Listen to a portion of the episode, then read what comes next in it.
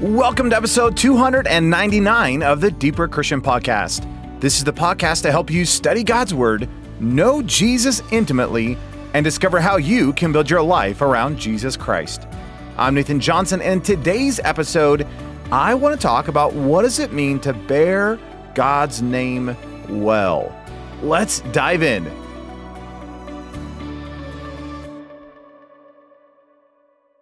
Over the last several months, in our Daily Thunder series, I've been walking through a series looking at the names of God. And today I gave the very last episode or study in that Names of God series. Truth be told, I probably could have gone on for months on end because there are so many rich and precious names of God given throughout the Bible. Well, as I've just been reflecting and pondering this idea of God's names and what does it mean to bear God's name? What does it mean to hallow his name? As it is mentioned in Matthew?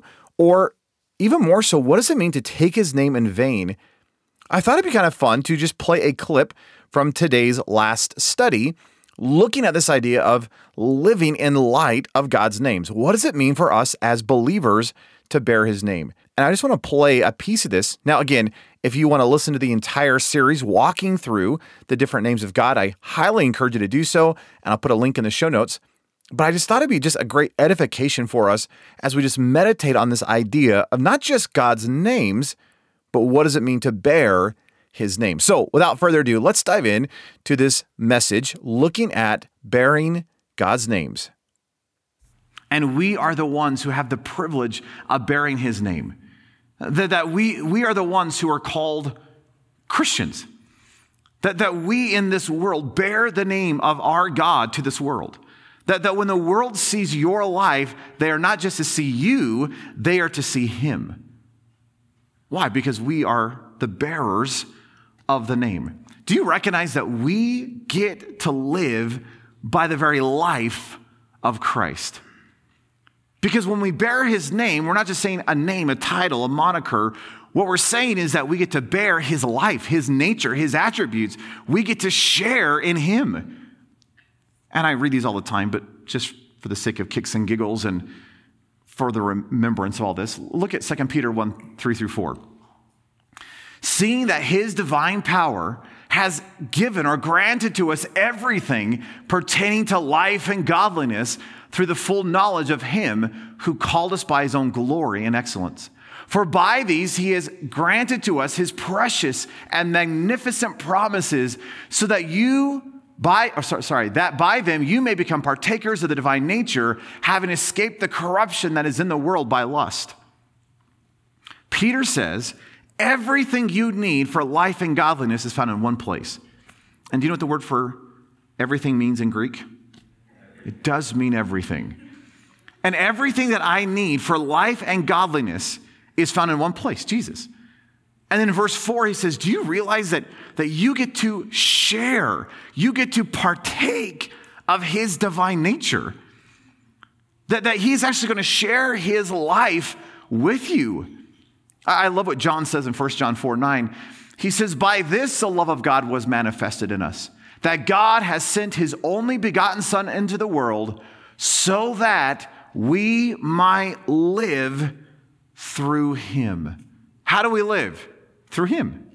Or as Paul says in Colossians, when Christ, who is our life, appears. Do you realize that he is our life? This is why Paul in Galatians 2:20 can say, "I have been crucified with Christ, and it is no longer I who live, but Christ who lives in me. And the life which I now live in the flesh, I live by faith in the Son of God, who loved me and gave himself up for me." Why? Because he's living by the very life of the name of, of the man, the man, Jesus, whom he, who he bears. We get to bear the name of our God. This is an incredible thought. And we get to share in his life. Do you realize that even in the Old Testament, the people of God were to bear the name of God? There's this great passage in Deuteronomy chapter 28 where Moses is talking and God says this So all the peoples of the earth will see that you, O Israel, are called by the name of Yahweh. That there's this beautiful reality, and it goes back to the promise that God made Abraham in Genesis chapter 12. And he says, Abraham, I've chosen you. Okay, thank, thank you, God. Why, why did you choose me? Oh, I chose you, and I'm going to bless you so that all the nations of the world will be blessed through you. And do you realize what was happening is that God chose this man by the name of Abraham, and God was going to do something in and through Abraham to such a degree that when all the world looked at Abraham and what God was doing through the life of Abraham, the whole world would say, I need that God. That that is the true God, and I want in on that. And of course, you see hints of this, like with Rahab and with Ruth, who are these Gentiles who get in on, on the family of God as being the people of God. Why? Because they saw what God was doing through his people. And I love this idea in Deuteronomy where Moses is saying, Oh, Israel, do you not recognize that you're going to bear his name? That you're going to really carry the name of Yahweh. In fact, this becomes really heightened when you look at the high priest. So you have the high priest of Israel, who's the mediator, he's the intercessor that literally stands and goes before the Lord. And as you're, as you're working through the Exodus passage about the tabernacle stuff, there's this whole long section about what the high priest has to wear. And you're like, just make sure he wears clothes. You're like, what's the big deal? And yet his clothes are very specific for how he is to minister. And so, as you're looking at the clothing thing, then, uh, let me just kind of show you. I want to give you one aspect of the clothing, and it's his turban, it's, it's what's on his head. And, and look at this Exodus 28. You shall also make a plate of pure gold and shall engrave on it, like the engravings of a signet. And here's what it's engraved on, or what's engraved on it Holy to Yahweh. You shall fasten it with a blue cord, and it shall be on the turban. It shall be at the front of the turban. It shall be on Aaron's forehead. So um, get this scene. This is so beautiful to me. Here's the high priest who has this turban, and on his forehead, at the very front of his head, there is this declaration Holy unto Yahweh. And what's really interesting as you get into this idea, I want to read you this quote. Um, a couple of weeks ago, I came across this great book. Uh, her name is Carmen Joy Imes, and she wrote a book called Bearing God's Name. It's this great little book. And uh, she, she describes this, and I just want to give you what she says about this idea of bearing God's name on the forehead of the high priest. she says this Aaron also wears a name on his forehead, the name Yahweh. Tied to his turban is a gold medallion engraved with the words, holy, belonging to Yahweh. It's just two words in Hebrew Kadesh, La Yahweh. Kadesh meaning holy, by the way. The L in front of the name Yahweh is the customary way of indicating ownership. If you want to make sure everyone knows that this is your book, you would write your name inside the front cover with an L in front of it. And that would be the normal Hebrew way to say it's yours. With La Yahweh on his forehead, it's clear that the high priest, listen to this, is set apart for service to Yahweh. He belongs exclusively to Yahweh. He serves no other. So get this idea.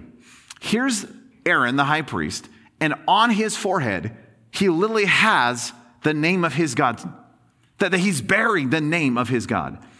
And it is a declaration that he belongs, that he is owned, he's exclusive in his devotion to his God. Now, as you fast forward to the book of Isaiah, you hear the same concept, but with all the people.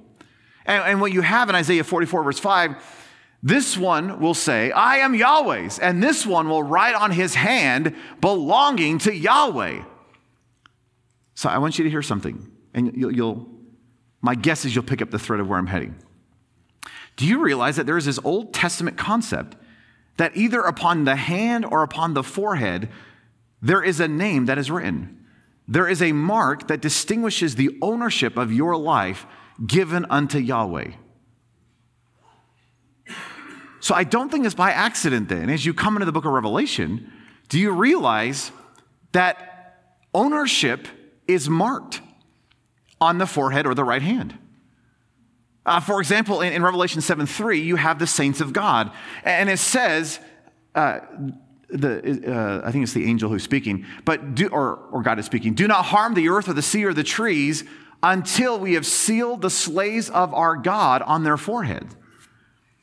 And so what you see is that even before the mark of the beast, that there is a mark that distinguishes the saints. Does that make sense? And where is it? Their foreheads. Why? Because you're going to bear a name. You are going to bear ownership. You belong to God.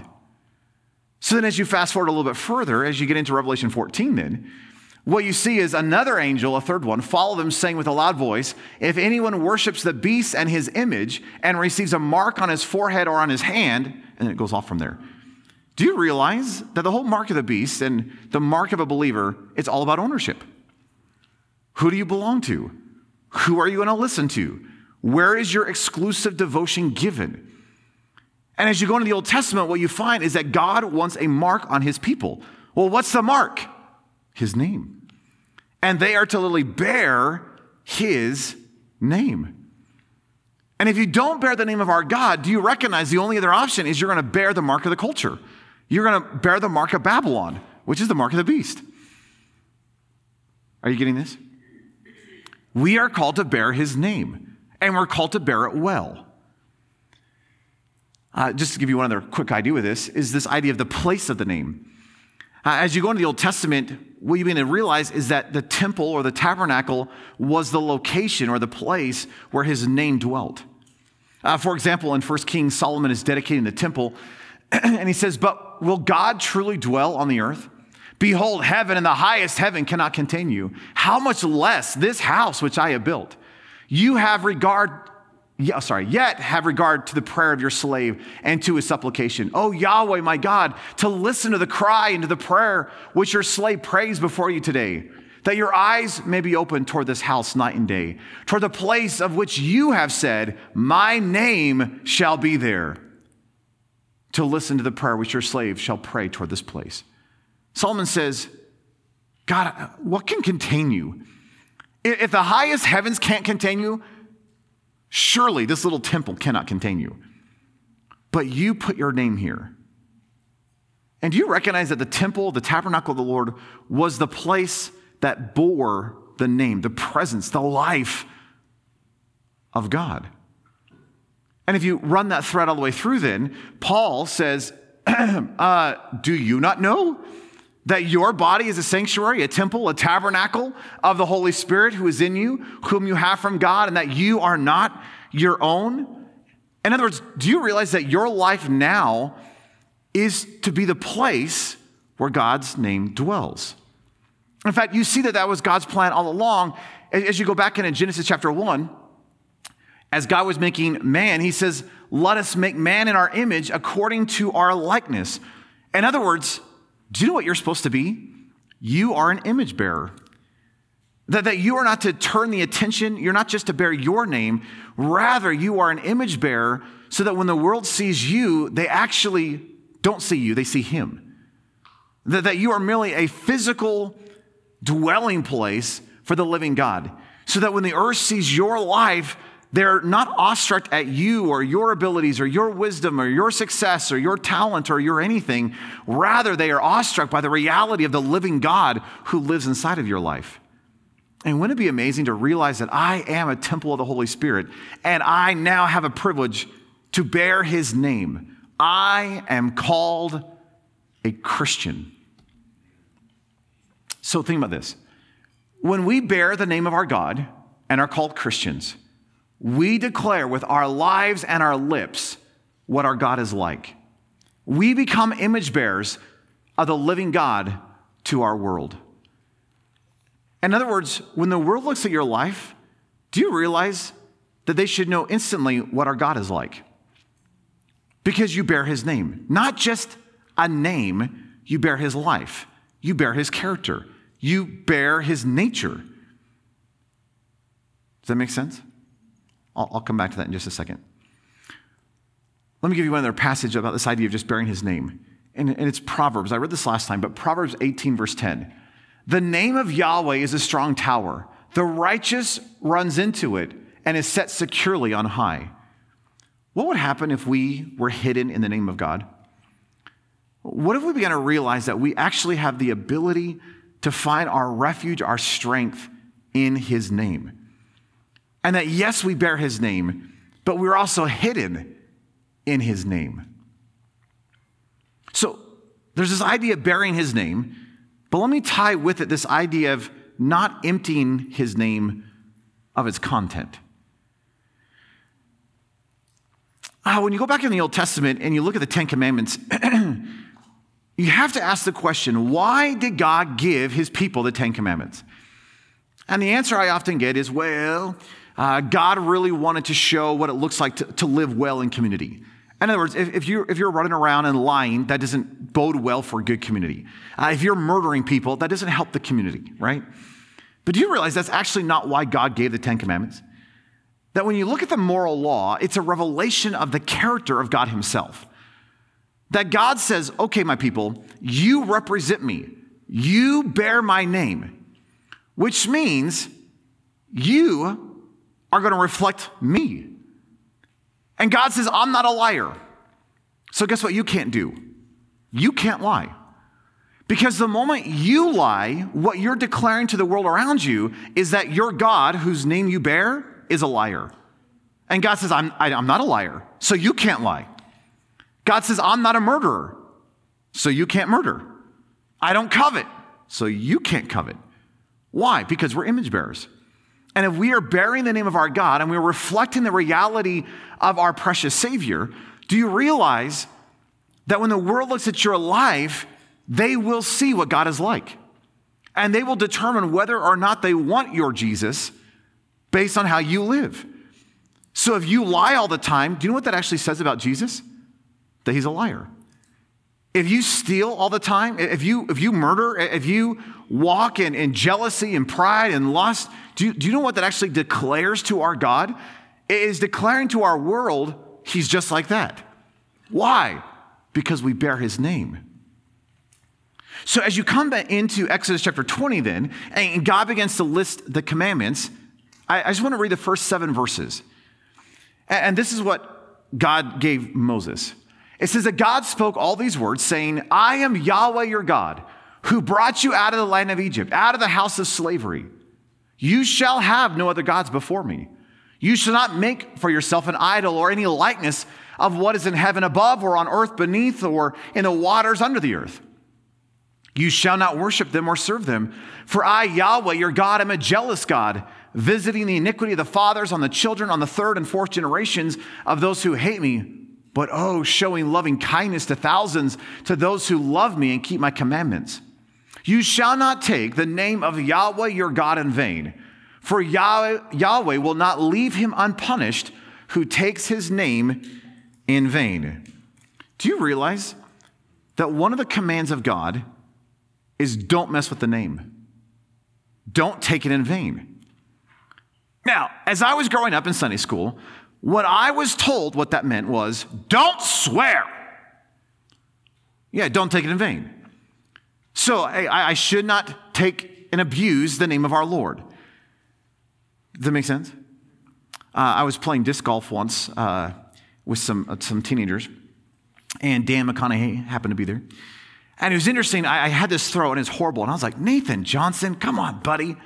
And Dan goes, Do you realize what you're doing is taking your own name in vain? and I'm actually emptying, I'm actually degrading, I'm actually rolling it in the mud. Why? Well, I'm not going to take God's name in vain. Mercy. And I didn't even recognize I was doing it, but I was like, oh, Nathan, come on. I began to realize, you know what? I was, I was doing that. And so all growing up, I was told, hey, don't swear. So don't take God's name in vain. Don't have the replacements. You know, like, because, you know, okay, we won't say God's name in vain, but we'll say darn or gosh or, you know, like the replacement ones, which makes us feel better because we're, we're still expressing our frustration, but not taking his name in vain. Do you realize that's not what he's talking about here? Oh, okay, let me, let me rephrase. You should not swear and take God's name in vain. That's, that's, still, that's still included. But when, when it says taking his name in vain, it is far beyond swearing, folks, because we're bearing a name. It's lifestyle stuff. This is far more than just what comes out of your lips. The word vain, it actually just means making something empty, without meaning, making something worthless or false or fake. In other words, if I take his name in vain, then I'm emptying his name of all of truth. Does that make sense?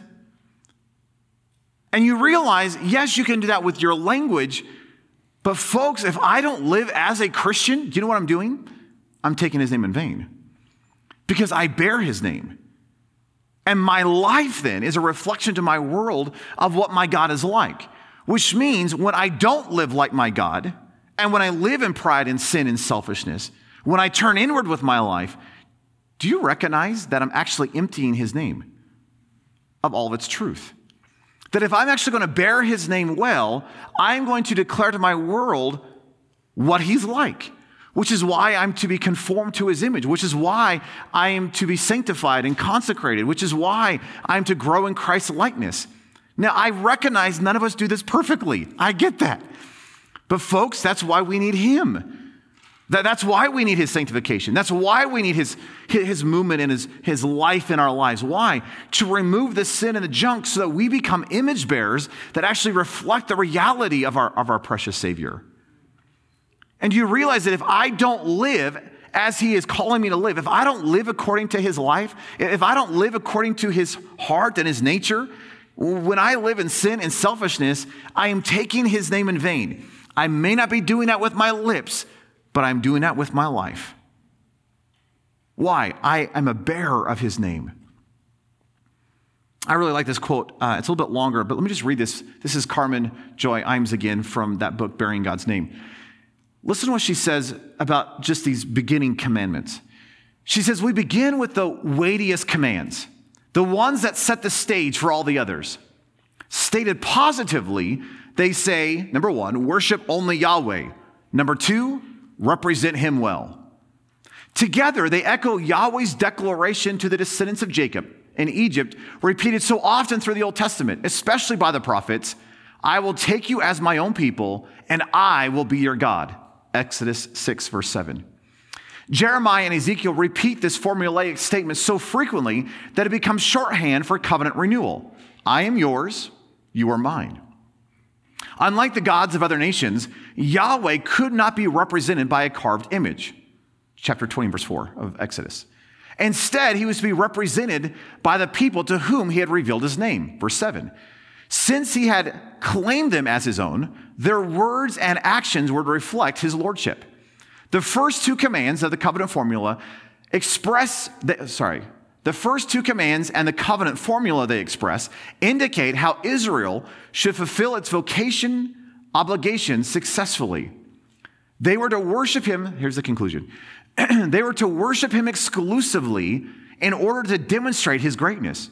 If they worshiped other gods, his glory would be diminished.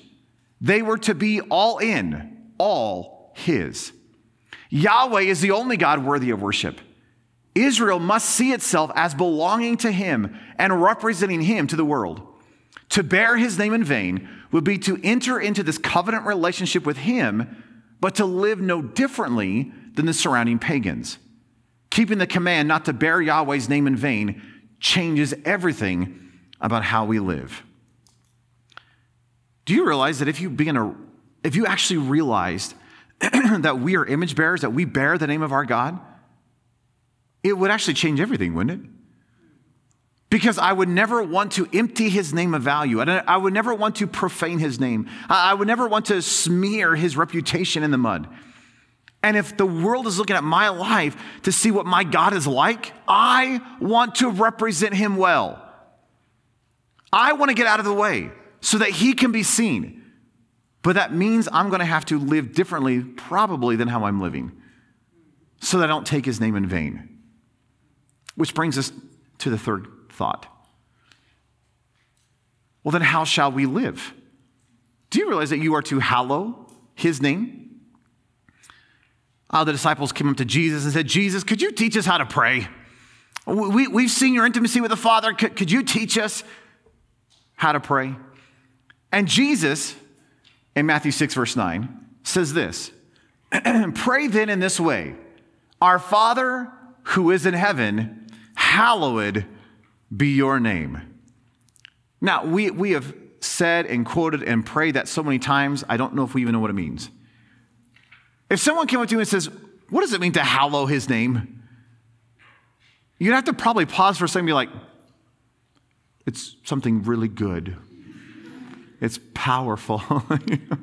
the, the word hallow means to consecrate or to make holy or to treat as holy, or maybe a better way of saying it, it's to revere. In other words, do you realize that God is holy? And because he is holy, his name, therefore, is holy. Because a name is not just a name, a name is representative of the person, right? It represents character and nature. And because God's character and nature is holy, do you realize his name is holy? And therefore, we are to keep it holy. We are to revere it. We are to guard it. We are to protect it. We are to make sure it stays holy. Uh, in Psalm 30, verse 4, oh, again, God's name is holy, and therefore his name is holy. And by the way, we are to live accordingly. So just listen to a couple of these verses. Psalm 30, verse 4.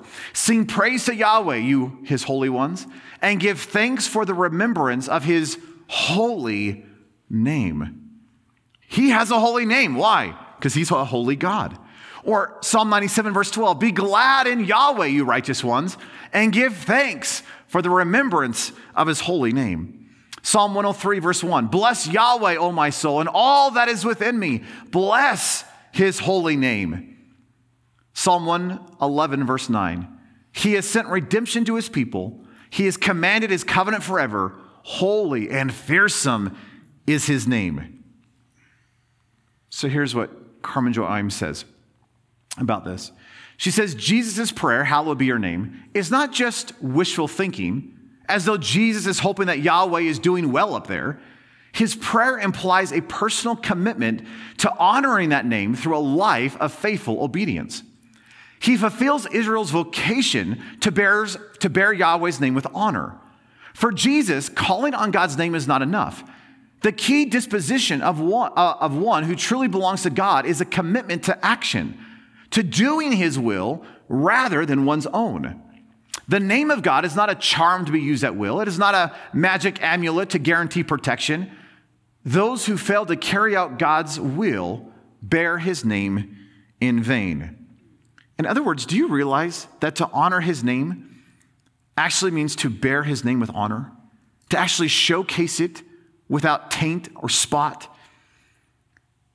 In other words, rather than emptying it of value and living how you want to live and having your life and your preferences and your sin and your what would happen if our lives were fully given over to Jesus Christ and we just says lord showcase yourself through my life and i will walk in obedience i will walk in a predecided yes position lord i, I will surrender I, I, I want to show you to my world but that means lord you're going to have to get rid of all the stuff that looks like me.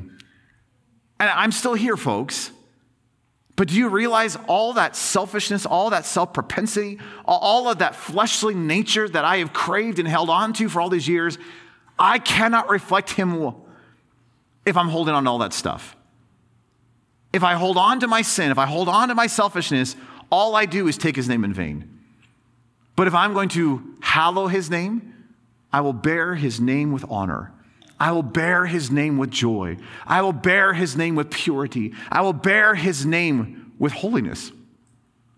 Which is why we need to be made holy, folks. And when God says, I am holy, therefore you need to be holy.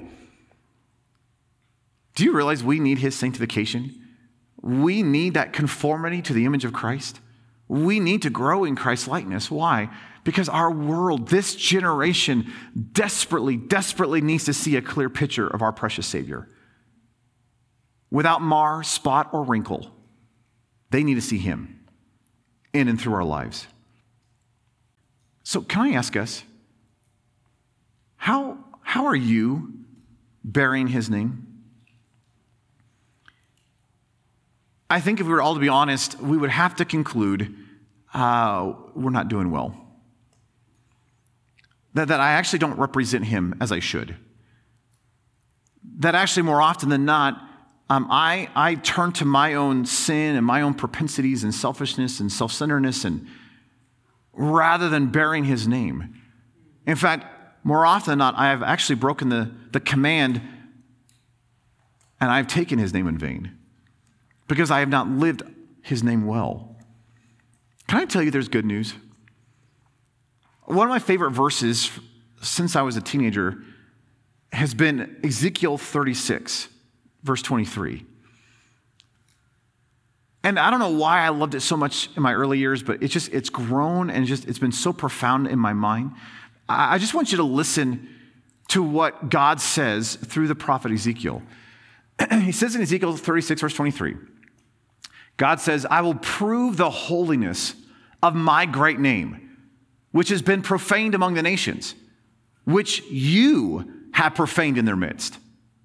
Then the nations will know that I am Yahweh, declares the Lord Yahweh, when I prove myself holy among you in their sight. Do you hear what God is saying? God says, The nations have profaned my name. In fact, you, O Israel, the people of God, have profaned my name. You've taken my name in vain. You've emptied it of all its value. You've lived in your sin and selfishness and rebellion. In other words, we, in, and of ourselves, cannot bear his name as we ought to. So, what does God say in the passage? He goes, I'll do it. I will do it. See, you, you can't bear the name properly. You, all you have done is profane the name. So God says, Do you know what I'm going to do? I will prove the holiness of my great name through you. And all the nations will know that I am God when they see me proving my holiness through you. Do you realize he's talking about being an image bearer? He says, You are to bear my name, and all you've ever done is profaned it. All you've done is mocked it. All you've done is rebelled against it. All you've done is emptied it of its value. You've taken my name in vain and profaned it and just smeared it in the mud, just like the culture has. But what I'm going to do, I am your God. And because you are my people, I will prove the holiness of my name in and through you. And when I hallow my name through you, then all the nations will know that I am God, because they will see me in you. Isn't that beautiful? And if you say, well, Nathan, I, I can't do this, you're right. Nathan, Nathan I, I don't know if I'll ever be able to hallow his name properly. You're right. You can't. But he can. So the only option I have to hallow his name properly and not empty of, of its value and take it in vain, I've got to get tight with him, folks. And do you realize I get to bear his name, which is more than just a name? I bear his life. Which means when my life, which is unrighteous, when my life, which is hopeless, when my life is full of sin and rebellion, encounters the living God who is righteous and holy and true and pure, do you realize that that will change everything in my life? And he will sanctify his name through me. That I, I in, my, in the midst of my unholiness, he will make me holy when I embrace him. In the midst of my unrighteousness, I will become righteous when I embrace him. When I, who have profaned his name, I can hallow his name when the one whose name I bear invades my life. Folks, that's phenomenal. Do you realize you have everything you need to bear his life and his name well? We already read 2 Peter, but you've been given everything you need for life and godliness. Let me give you one other passage. I love this verse too. In 2 Corinthians 9 8, listen, listen to what Paul says. God is able you hearing this? God is able to make every grace abound to you, so that in everything, at every time, having every sufficiency, you may have an abundance for every good deed. Do you hear that? I'll read it again. God is able to make every grace abound to you, so that in everything, at every time, having every sufficiency, you may have an abundance for every good deed. Do you realize you have everything? Because you have all of His grace available to you. And He is able to make every grace abound to you. Why? So that you actually have an abundance for what you were called to, for every good deed. So that as you go and you bear the name of our God, do you realize you have been given everything that you need for life and godliness? You've been given everything you need in His grace, in His power, in His supply, in His life, which is His name, to bear His name. Do you know how incredible of a thought that is? So you can't do this, but He can do this in and through you. Will you live by His grace? Will you walk in obedience? Would you carry His name well? Listen to what Paul says in Colossians, 1, uh, Colossians 3, verse 17. Whatever you do, in word or deed, do all in the name of the Lord Jesus, giving thanks to God the Father through him. Do you realize that everything, everything, you know what the word everything? Everything. Whatever you do, everything you do, do it all in his name. Would you, would you live by the word? Would you, would you live by his life? Would you live by the reality of his name that lives inside of you? And just as a closing thought, can I, can I remember or remind you that his name is exalted?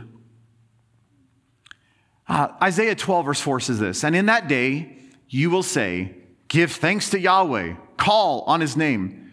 Make known his deeds among the peoples. Make them remember that his name is exalted.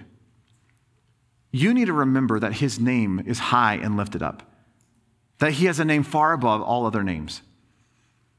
And you have the privilege of all privileges in the universe to be the one that bears his name.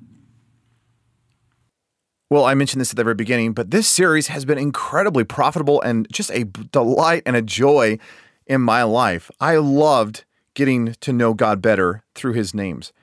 And if you would like to walk through that series with me, there are 28 studies looking at the variety of names of God.